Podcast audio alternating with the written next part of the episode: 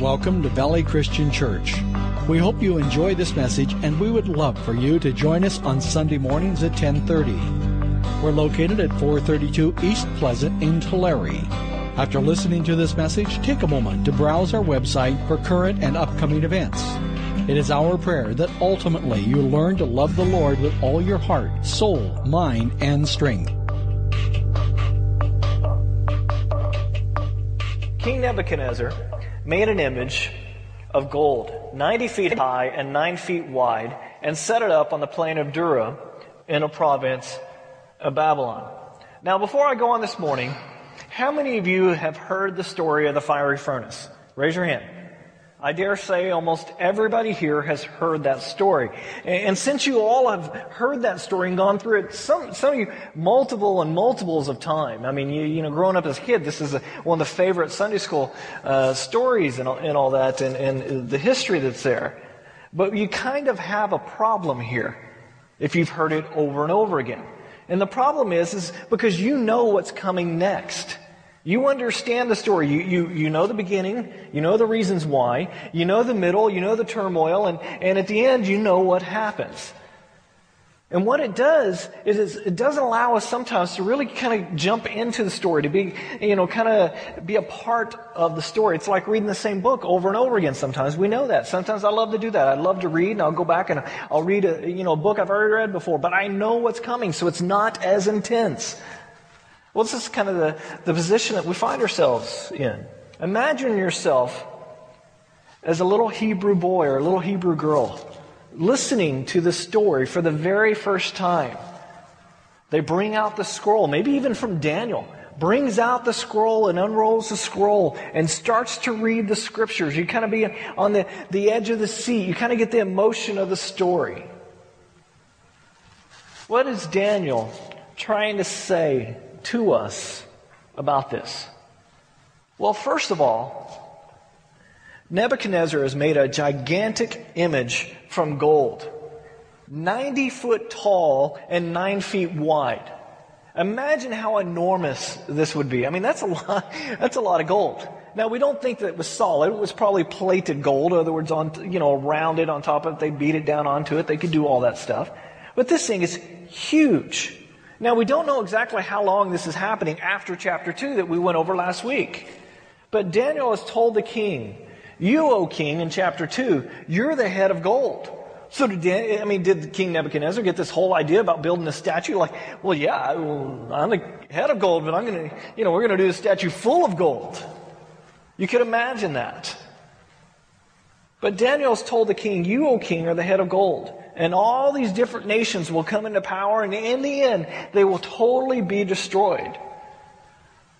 Uh, you know, part of me says, well, you know, Nebuchadnezzar, you're, you're kind of an idiot here. You're kind of a, you know, somebody that's not being too wise here. Saying that, you know, here Daniel's just told you it's going to be destroyed. So what do you do? You build a statue. I, I just don't get it there. I guess Nebuchadnezzar was, wants to hurry up this process or something. I don't know. But it says here, King Nebuchadnezzar made an image of gold 90 feet high and 9 feet wide, and set it on the plain of Dura in the province of Babylon. He then summoned the satraps, the uh, prefects, the governors, the advisors, the treasurers, the judges, the magistrates, and all the provincial officials to come to the dedication of the image he has set up. So the satraps, the prefects, the governors, the advisors, the treasurers, judges, the magistrates, and all the other provincial officials assembled for the dedication of the image that the king Nebuchadnezzar has set up, and they stood before it. Then the herald loudly proclaimed, and he would loudly proclaim, and then they have it other heralds further back about, you know, they could barely hear him, and then they would say exactly what the herald said. So the message would be passed out to all these thousands of people that, that would have gathered here. And I dare say probably hundreds of thousands of people, because think about all this. This is, uh, this isn't, this isn't just like, oh, Congress getting together.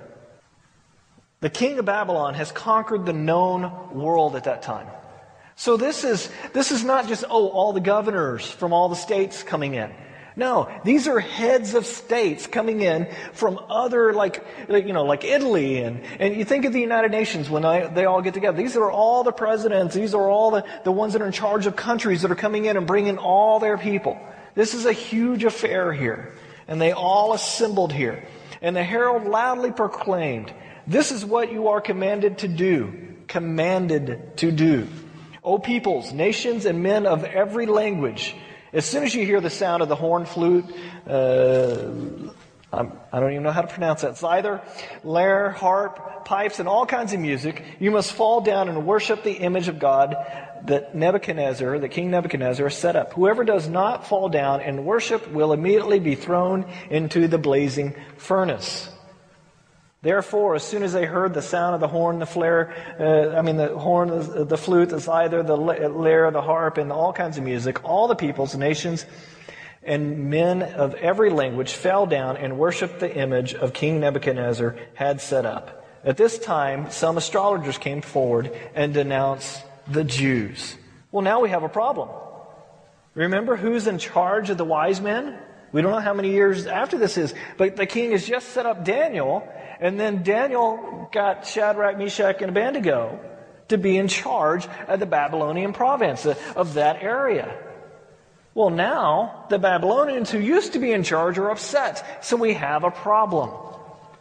Verse 9 it says, They said to King Nebuchadnezzar, O king, live forever. It's a good thing to start out with. O king, live forever. You have issued a decree, O king, that everyone who hears the sound of the horn, flute, zither, lyre, harp, pipes, and all kinds of music must fall down and worship the image of gold. And that uh, whoever does not fall down and worship will be thrown into a blazing furnace. Just in case you forgot, O king, we're just going to tell you what you just proclaimed to everyone. We just want to remind you, O king. But there are some Jews whom you have set up over the affairs of the province of Babylon, Shadrach, Meshach, and Abednego, who pays no attention to you, O king. They serve, they neither serve your gods nor worship the image of gold you have set up. Furious with rage, Nebuchadnezzar summoned Shadrach, Meshach, and Abednego. So these men were brought before the king. You could almost feel, if you were hearing this for the first time, the intensity of the story building up. Furious was the king. And Nebuchadnezzar said to them, Is it true? Is it true, Shadrach, Meshach, and Abednego, that you do not serve my gods or worship the image of gold I have set up? Is it true? Now, when you hear the sound of the horn, flute, zither, lyre, harp, pipes, and all kinds of music, if you're ready to fall down and worship the image I made, very good. In other words, I'm giving you fair warning here. But if you do not worship it, you'll be thrown immediately into the blazing furnace. Then what God will be able to rescue you from my hand? Shadrach, Meshach, and Abednego replied to their king, O Nebuchadnezzar, we do not need to defend ourselves before you in this manner. Ouch! Now, how did the other guy, you know, the other ones that came before the king, oh, great king. Here, these guys are going, oh, Nebuchadnezzar, no, no great king, nothing like that. We don't need to defend ourselves in front of you. No. In verse 17, it says, If we are thrown into the blazing fire, the God we serve is able to save us from it, and he will rescue us from your hand, O king. But even if he does not, we want you to know, O king. And here the O king finally comes in. They didn't say, You're a great O king, but now they're going, O king. If he does not, we want you to know, O king, that we will not serve your gods or worship the image of gold you have set up it's amazing to me. It's amazing to me. I mean, he knows. This is not the first time that these guys have, have gone against him. This is not the first time that he understands that these guys don't worship his king or his gods. Yet he's still doing this. Verse 19, it says, Then Nebuchadnezzar was furious with Shadrach, Meshach, and Abednego, and his attitude toward them changed. He ordered the furnace heated seven times hotter than usual and commanded some of the strongest soldiers in his army to tie up Shadrach, Meshach, and Abednego and throw them into the blazing furnace. So these men, wearing their robes, trousers, turbans, and other clothes, were bound and thrown into the blazing furnace. Now, why does it mention all these different clothes? Man, this, this fire was hot. They were wrapping themselves up so they wouldn't be burned. The king's command was so urgent that the furnace was so hot and the furnace so hot that the flames of the fire killed the soldiers who took up Shadrach, Meshach, and Abednego. And these three men, firmly tied, fell into the blazing fire. Then King Nebuchadnezzar leaped to his feet in amazement and asked his advisors, Weren't there three men who were tied up and threw into the fire? Well, they replied, Certainly, O king. In other words, we would never go against your order. No, king. We tied up three guys, we threw them in there. He said, Look, I see four men walking around in the fire, unbound and unharmed. And the fourth looks like the son of the gods. Nebuchadnezzar then approached the opening of the blazing furnace and shouted, Shadrach, Meshach, and Abednego, servants of the Most High God, come out, come here. So Shadrach, Meshach, and Abednego came out of the fire. And the satraps, prefects, governors, and royal advisers crowded around them. I bet. They saw that the fire had not harmed their bodies, nor was a hair of their heads singed, their robes were not scorched, and there was no smell of fire on them. This is one of those chapters that you can kind of take and study all by itself.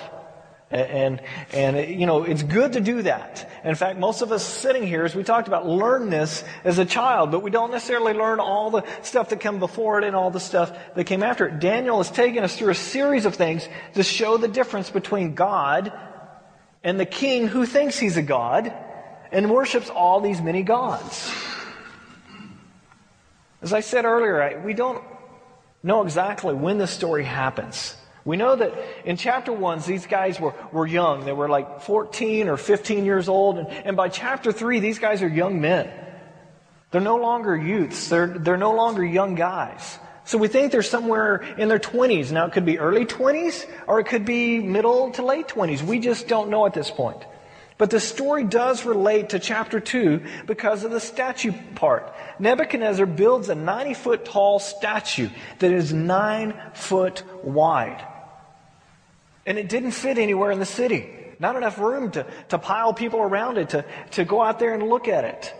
So they took it to the plain of Dura, and, and, you know, it's probably gold plated as we talk about, not solid, but, but still very expensive. They had so much gold floating around the city, it was unbelievable. This is something that most people would have never seen in their lifetime. It's not like everybody had a huge statue, 90 foot tall, made of gold in their town. This would have been a beautiful sight to see in the world's standards. Now, we don't know if the image of gold was actually of Nebuchadnezzar or the image of one of his gods. I think it was more along, along the lines of being an image of one of his gods. But the scene is set in the first seven verses here. He orders the statue to be built. Imagine the rumors going around. Well, you know, 75 foot. I, I, think it should be 75 foot instead of 90. I know they're planning on 90, but but it should be 75. I mean, you can hear, you know, the newspaper. You know, all the people writing in. Well, I like this idea. Well, I don't like this idea. Why don't you like this idea? You know, everybody talking about it. But this huge statue is built, and he calls this festival. And in verse 2, he goes back, it goes back and he says, He then summoned the satraps, prefects, governors, advisors, treasurers, judges, magistrates, and all the other provincial officials to come to the dedication of the image they had set up. This is a major thing. Not only for the king, but for his country. All these guys coming in, all the people, all the money's being spent because of this. Talking about stimulus. Here's stimulus for you. Everyone who is anyone is supposed to be there. The problem, of course, this includes some people who are going to have a problem with this. Not necessarily a political problem, but a spiritual problem. There's going to be some people that were just going to automatically, they're, uh, you know, they're coming from all these different countries. They'll hear the horns, the flutes, the lyre. I mean, they'll hear all this stuff, and they'll automatically just bow down, and they'll just be like, whatever. Okay. But there's others sitting there going, no, I cannot do that. So why can't these guys let it slide this one time? It violates their religion. It has nothing to do with the pagan king ordering it. I mean, these guys are already doing things that, that I probably would have balked at, you know, going through divinity school and going through, you know, all this, you know, astrology stuff and, and astronomy and all these different things that they've been, you know, forced in a sense to go through. They didn't object to those things. You know, I don't, I don't think I could sit through a class where they taught you how to tell the future. I don't know. But these guys went to these classes about magical arts, and, and what did you see Daniel get upset about? What do you see Daniel and the guys get upset about? Food. We learned that in chapter 1. They're sitting there going, well, we can't go against what our God says about food. So it, it's been interesting to watch and see what these guys object to. This time they're objecting, you know, to is, is the, what they're objecting to is the first and second commandment coming out of Egypt of what we call the Ten uh, Commandments, which are really like 614 or 622, depending on how you count. But we, you know, kind of put them down the Ten Commandments, and we all know what we're talking about. But the first two commandments of that in Exodus 20, verse 3 says, You shall have no other gods before me. You shall not make for yourself an idol in the form of anything in heaven above, or on the earth beneath, or in the waters below. You shall not bow down to them and worship them. For I, the Lord your God, am a jealous God, punishing the children for the sins of the fathers to the third and fourth generation of those who hate me, but showing love to thousands generations of those who love me and keep my commands.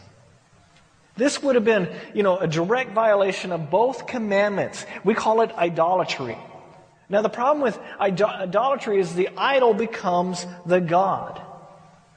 The split uh, that happened between the Eastern and Western churches, and I'm kind of going back into more of a church history here, and I, I think it was the year 1066, and I should have looked it up. That's what came to my mind.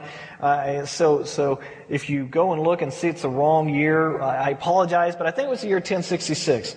And, and it was mainly over what I was going to show you is um, something from the Eastern Church that I got in Greece on, uh, when I was over there on a mission trip. Now, I don't believe in idols, but there's those who say that these things, it's called an icon.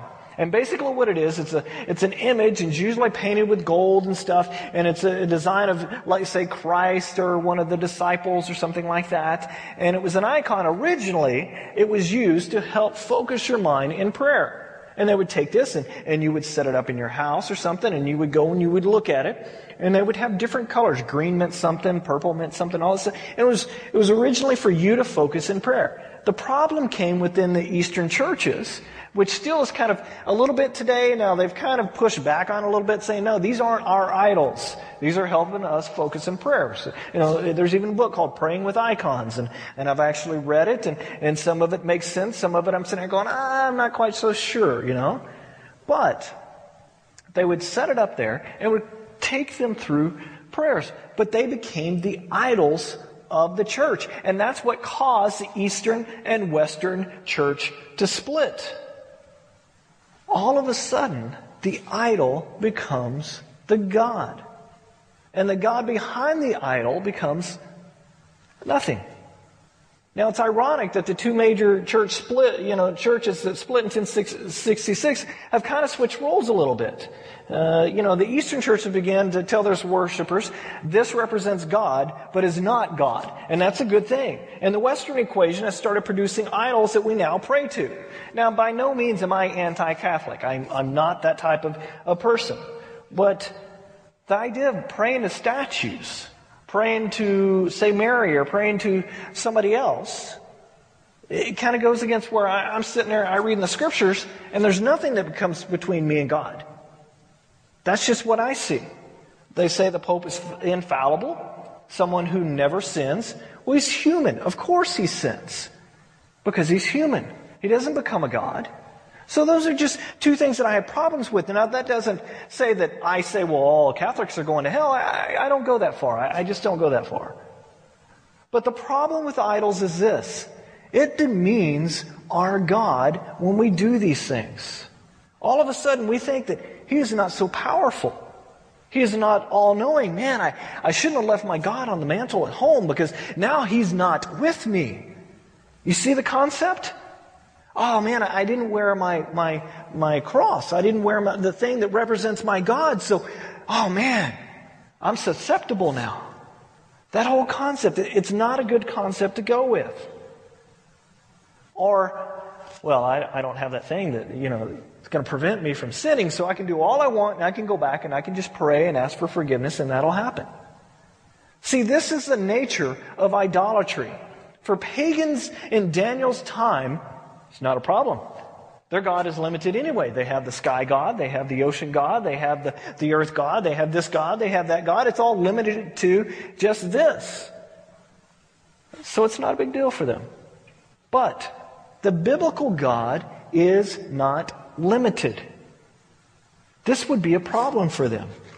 This would be a problem that, you know, that there's a God and there's nothing else.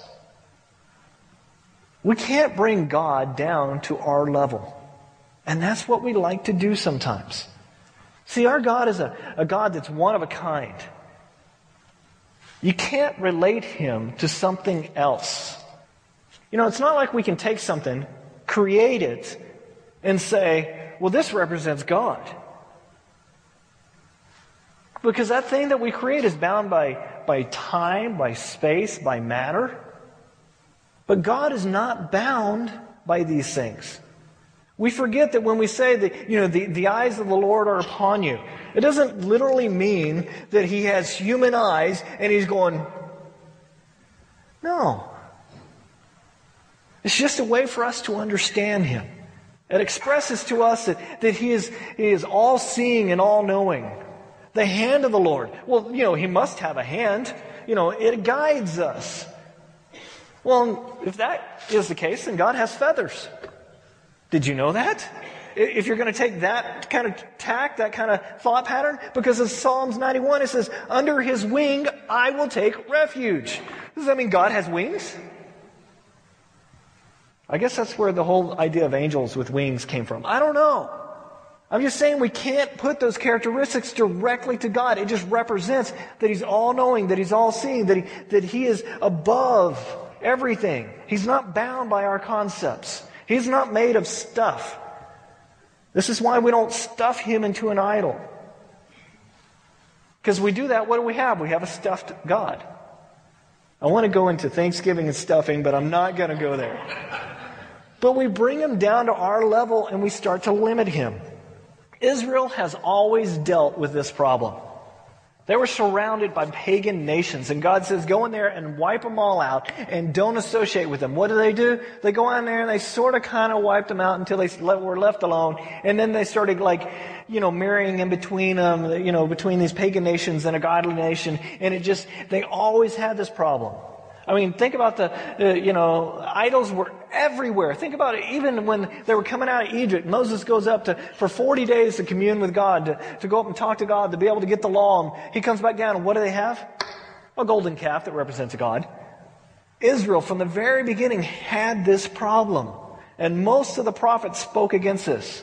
In fact, in Deuteronomy 4, it says, after you have, uh, have had children and grandchildren and have lived in the land a long time, in other words, going into Egypt, I mean, going into the promised land from Egypt, after you've lived there a long time, if you then become corrupt and make any kind of idol, idol, doing evil in the eyes of the Lord your God and provoking him to anger, I will call heaven and earth as witnesses against you this day, and you will quickly perish from the land that you are crossing the Jordan to possess. And that's what happened. God took it back for a while. You will not live there long, but certainly be destroyed. Verse 27 says, The Lord will scatter you among the peoples. Has it happened? Yeah. The Lord will scatter you among the peoples, and only a few of you will survive among the nations to which the Lord will drive you. Then you will worship man made gods of wood and stone, which cannot see, or hear, or eat, or smell. Man, this immediately takes me to, to some of the. Um, you know, the Eastern uh, religion, the India and, you know, Buddha and different, you know, they have the idols and go, go out there and put fruit in front of the idol as an offering to the God. The fruit sits there and rots. They can't eat. They can't drink. They can't smell. Verse 29 says, but if, but if from there you seek the Lord your God, You will find him if you look for him with all of your heart and with all of your soul. This is exactly what the Daniel, I mean, the book of Daniel is about. The Israelites have fallen, uh, you know, fallen astray by worshiping other gods over and over and over again. So they lost their land. And they were scattered and they started worshiping different idols. But if you seek me, you will find me. This is exactly what Shadrach, Meshach, and Abednego have done in a foreign land. They have said, No, I will not serve a foreign God. We will seek the Lord instead.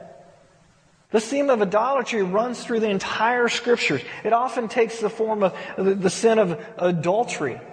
God has made a covenant with them, a marriage proposal. God has married them.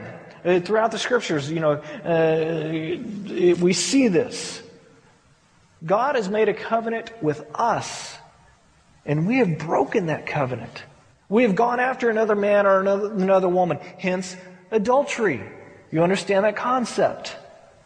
Our covenant with God is treated like a marriage. Either we are faithful or we are not. And if we're not, it's called sin. It's sinful. In Revelation, it, it talks about, uh, you know, the harlot Babylon. Because God's people followed after idols and other gods. The way the prophets dealt with this was ridiculing them. It's kind of fun to read some of this stuff. It's a classic example of ridicule is in Isaiah 44. Isaiah says to them, Who shapes a god and casts an idol, which can profit him nothing? He and his kind will be put to shame. Craftsmen are nothing but men. Let them all come together and take their stand. They will be brought down to terror and infamy. The blacksmith takes a tool and works with it in his coals. He shapes an idol with his hammers. He forges it with the might of his arm. He gets hungry and loses his strength. He drinks no water and grows faint. The carpenter measures with a line and makes an outline with a marker. He roughs it out with, with chisels and marks it with the compasses. He shapes it in the form of man or, or man in, the, in, of man of all his glory, that it may dwell in a shrine. He cuts down cedars, or perhaps a cypress or an oak. He lets it grow among the trees of the forest or, or a planted pine. And then the rain made it grow.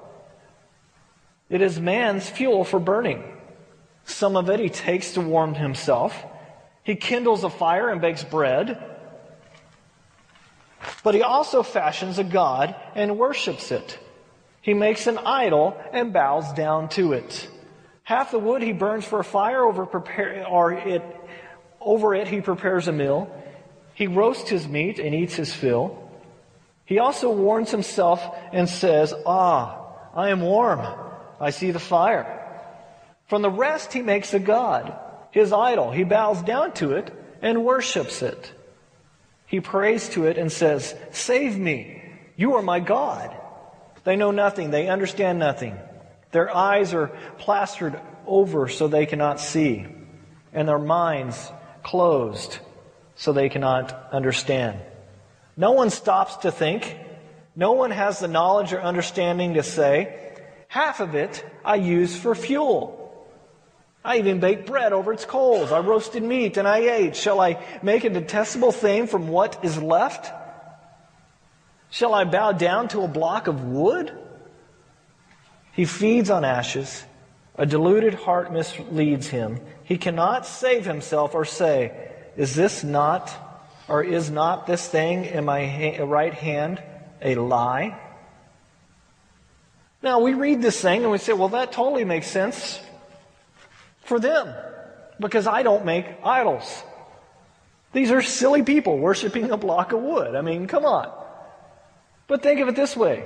The Israelites lived in a society, in a world, that this was common. It is like an invisible God is no God at all. They didn't exist. This was an issue just, uh, you know, in the New Testament in the first couple of centuries. Uh, in, in, fact, one of the charges in the second century when, when the Romans were killing Jews, and, and uh, I can't think of his name, it starts with a P, but he, uh, you know, a guy that was, um, uh, literally brought into the stadium. And this is documented history in the second century. Brought into the stadium and, and they basically said, You're an atheist. And they burned him at the stake because they said he was an atheist. Away with the atheists, the crowd screamed. Away with the atheists. You can't make an idol, so therefore your God doesn't exist. Therefore, you have no God. You're an atheist. This is the world that they were immersed in. Psalms 115 says, Why do nations say, Where is their God? Our heaven is in, our God is in heaven. He does whatever, he, uh, whatever pleases him, but their idols are silver and gold made by the hands of man. They have mouths but cannot speak, eyes but they cannot see. They have ears but cannot hear, noses that they, but they cannot smell. They have hands but cannot feel, feet but they cannot walk nor can they utter a sound with their throats. They make them, those who make them will be like them, and so will all who trust in them. And that is the problem. When you make an idol, you become just like an idol. Instead, we're made in the image of God. And we reflect that image of God and not that of an idol. That, you know, this is a problem. The problem is God's purpose of creation has been refined, has been changed. We're supposed to reflect God's image, but instead we reflect the image of the world, which turns everything into, idol, into an idol. And all of a sudden, God's purpose is totally destroyed. So as we look at you know, chapter 3 in Daniel, we have to remember that they're hearing this and not reading this. The emotion is there. All we have to do is listen to it. Daniel wrote this very well. Daniel builds up to, you know, to the point of, of the confession of the young men. Verses 1 through 7 set the stage, kind of like an introduction. You have this image, and, and this image, you know, it's of gold, and, and they set it up. It's massive, and there's a major festival. And then the problem. Well, how does this problem get, you know, resolved? Uh oh. What are they going to do about this? Maybe no one will notice. I mean, there's thousands of people around. Maybe no one will notice. And, you know, then we get to part two. The old Babylonians complain to the king. The king is so happy. I mean, the festival's going well. He sees all the people bowing down. He's thinking, this is great. We've done a great job. I've done a great job, the king is saying. You know, so the conflict comes from, from the old wise men who used to be in charge, the ones who were skipped. Go back and uh, go, going back to verse 8, it says, At the time, some astrologers came forward to denounce the Jews. They said, O king, live forever. You've issued a decree. And, and they go back over it. You know, the flute, the horn, uh, all these things. You're, you know, then they were supposed to bow down. And, and they didn't do that. You know the jobs that we should have gotten? Look at them. They're not even following your rules. Says here in verse 12, Shadrach, Meshach, and Abednego, who pays no attention to you, O king. They neither serve your gods nor worship the image of God you have set up. Furious with rage, Nebuchadnezzar summoned Shadrach, Meshach, and Abednego. So these men were brought before the king. And Nebuchadnezzar said to them, Is it true? Is it true, Shadrach, Meshach, and Abednego, that you don't serve my gods and worship the image of gold I have set up. And he goes back through it. Now, when you hear all these horns and stuff, if you don't do this immediately, we're going to throw you into the fire. This is a big, you know, conflict for the, you know, on the king's great day. This is not good. The, the king is mad and he was really happy before. Everything was going so well. What happened?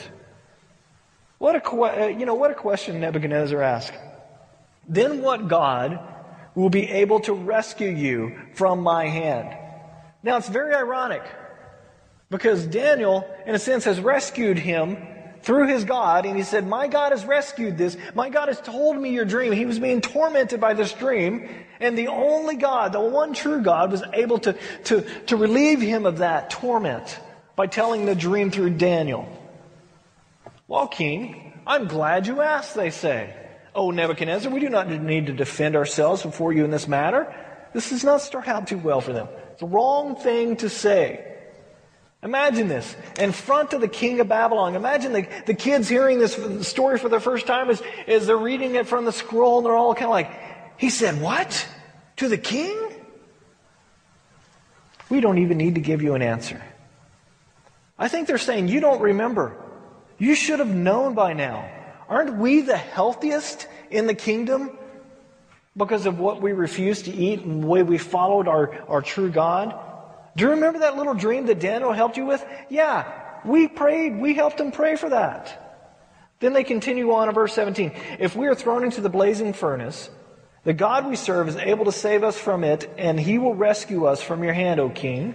But even if he does not, we want you to know, O king, that we will not serve your gods or worship the image of gold you have set up. Wow. These young men confess not because they know their God will save them. In fact, they don't know. These young men confess not because they will get something out of it.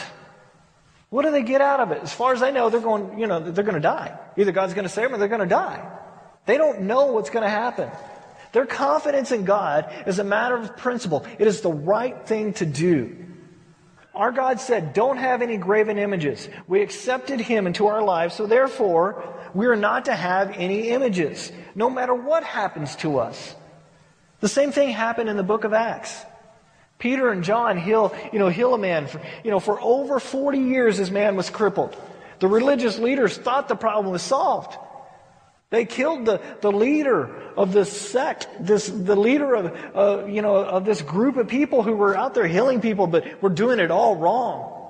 They killed him on the cross. They thought it was all over with. But all they did was release 12 other guys and the problem multiplied. So they imprisoned them. And then in chapter 4, they let them out and say, okay, guys, here's the deal. Just don't do it again. We'll let you out, but don't do it again. And what do they say? It is better to obey God than obey man. It is a matter of principle. Later, they get beaten, arrested, and beaten, and they rejoiced. We need to be men and women of character, men and women of principle. Men and women who say, This is the truth, and Jesus died for me. He enabled me to build a relationship with Him. So I stand up for Christ no matter the circumstances. Now, another thing that I, I get out of, we read, you know, Daniel chapter 3 carefully. There's a very, you know, there's a bigger issue here. It's very subtle. It sets up the conflict between Nebuchadnezzar and the Jews. And this theme will, will run throughout the book of Daniel. In chapter 1, we see God gave, and God gave, and God gave, and, you know, uh, not uh, Nebuchadnezzar for the guys, you know, but, but it was all about God. And then chapter 2, we see the kingdoms of, of earth versus the king of the universe. And in fact, that is the ultimate struggle that we have. The king of the world versus the king of the universe. Remember, Daniel's, you know, the, these guys were actually listeners those that were from the time of Daniel. Did you notice the, the, the thing about the instruments? It was repeated over and over again. It was making a point. It was a repetition so they could remember it later because they, they didn't take notes. They didn't have CDs. They, they weren't like, hey, pick up your CD after the service. They had to remember this. This is the image that you set up, Nebuchadnezzar, what are you going to do about it? The focal point of the story is Nebuchadnezzar versus God, not the three young men. God is just using the three young men to set up this conflict, to show this, uh, this conflict. So here's the question. Who is the God? And who is the ruler? Who is the, you know, who is the one for whom worship is deserving? The king of this world or the God of the universe? We, you know, we all know the story. The fire is so hot that the men who threw them into the fire, you know, are burned up. But Shadrach, Meshach, and Abednego, they don't even smell like smoke. And then we're in the fire. Nebuchadnezzar goes, um, hey, we, we threw in three, right? But I see four. Weren't there three men that were tied up and threw into the fire? They replied, Certainly, O king. He said, Look, I see four men walking around in the fire, unbound and unharmed, and the fourth looks like the son of the gods. The fourth one is Jesus himself. Verse 28, it says, Then Nebuchadnezzar said, Praise be the God of Shadrach, Meshach, and Abednego, who sent his angel and rescued his servants. They trusted in him and defied the king's command were willing to give up their lives rather than serve or worship any god except their own. Now remember, this is Nebuchadnezzar saying this. Therefore, I decree that my people, or that the people of any nation or language who say anything against the God of Shadrach, Meshach, and Abednego be cut into pieces and their houses be turned into piles of rubber, for no other God can save in this way. Then the king promoted Shadrach, Meshach, and Abednego in the province of Babylon. He says this in front of the kingdoms, in front of the, the presidents, in front of all the rulers of all the other nations as he's conquered in the world. The God of the universe wins, and he will continue to win. Read Revelations. We understand that. We know that. Yet Nebuchadnezzar still does not believe in their God. His view is there are other gods, but this God is the biggest of them all. He doesn't understand that there's no other gods. To end this today, I have a question for you. Why was idolatry so prevalent? And why is it still so prevalent? This is not an Old Testament problem. This is not a New Testament problem. The last verse of 1 John says, Dear children, keep yourselves from idols. And that was written for them and it was written for us. Keep yourself from idols. The book of Revelation says, You have a harlot Babylon. It is still amongst us. Now, we don't worship idols like the old days. But our idols are, are different, they're more subtle, they're still there. It's the things that we think about all the time. It's the things that we put before God. It's the things that we go to before we go to God. Those are idols of today.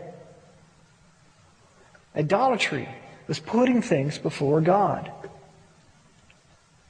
What do you put before God? What is your idol? Anything that interferes with my relationship with God is my idol.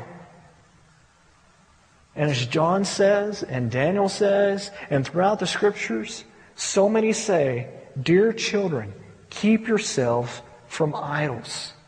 Now, I say this not to make you feel guilty this morning. What I want you to do is recognize what do I put before God? What kind of idol do I have that goes before God, that interferes in my relationship? Once I recognize that, I can start working on putting that away. And don't just put it in the closet, because I found as I'm cleaning out my house, getting ready for the baby, you clean out the closet and you got the idol in your hands again, and you're sitting there going, What do I do with it now?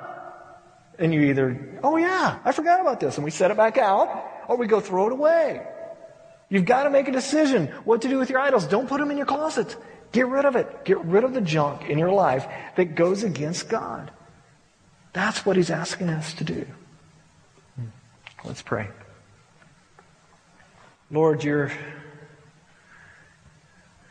you're a God that literally stretched out your arms and made the heavens and the earth. You're a God that has so much glory that we don't even understand it. You're a God that could just totally just smite us, totally just get rid of us because we put things before you. But you're also a God of graciousness. You're also a God of, of mercy. You understand our weaknesses, Lord. And I pray that you allow the Holy Spirit to work in our lives this week to, to point out some of the weaknesses that we have in our life. Not to make us feel guilty, Lord, but to bring us back into relationship with you. To put us back on that path where we're putting, you know, we're getting rid of our idols. We're throwing away the junk in our lives that doesn't need to be there. I pray, Lord, that you, you help us clean out the closets of our life. And I pray, Lord, that you help us, give us the ability through your Holy Spirit to stay away from idols. to turn and run from the things that are against you, to turn and run from the things that, that we want to grab a hold of, and you say, No, that's not good for you, Alan. That's not good for you. I thank you for leaving us the Holy Spirit in our lives to give us that ability. And I pray that we listen to it, Lord. Now the Lord bless you and keep you. The Lord's face shine down upon you. May it shine into to those areas that we've, you know, tried to hide from you. May it show the idols in our life, Lord. May your face never turn from us. In the name of the Father, the Son, and Holy Spirit.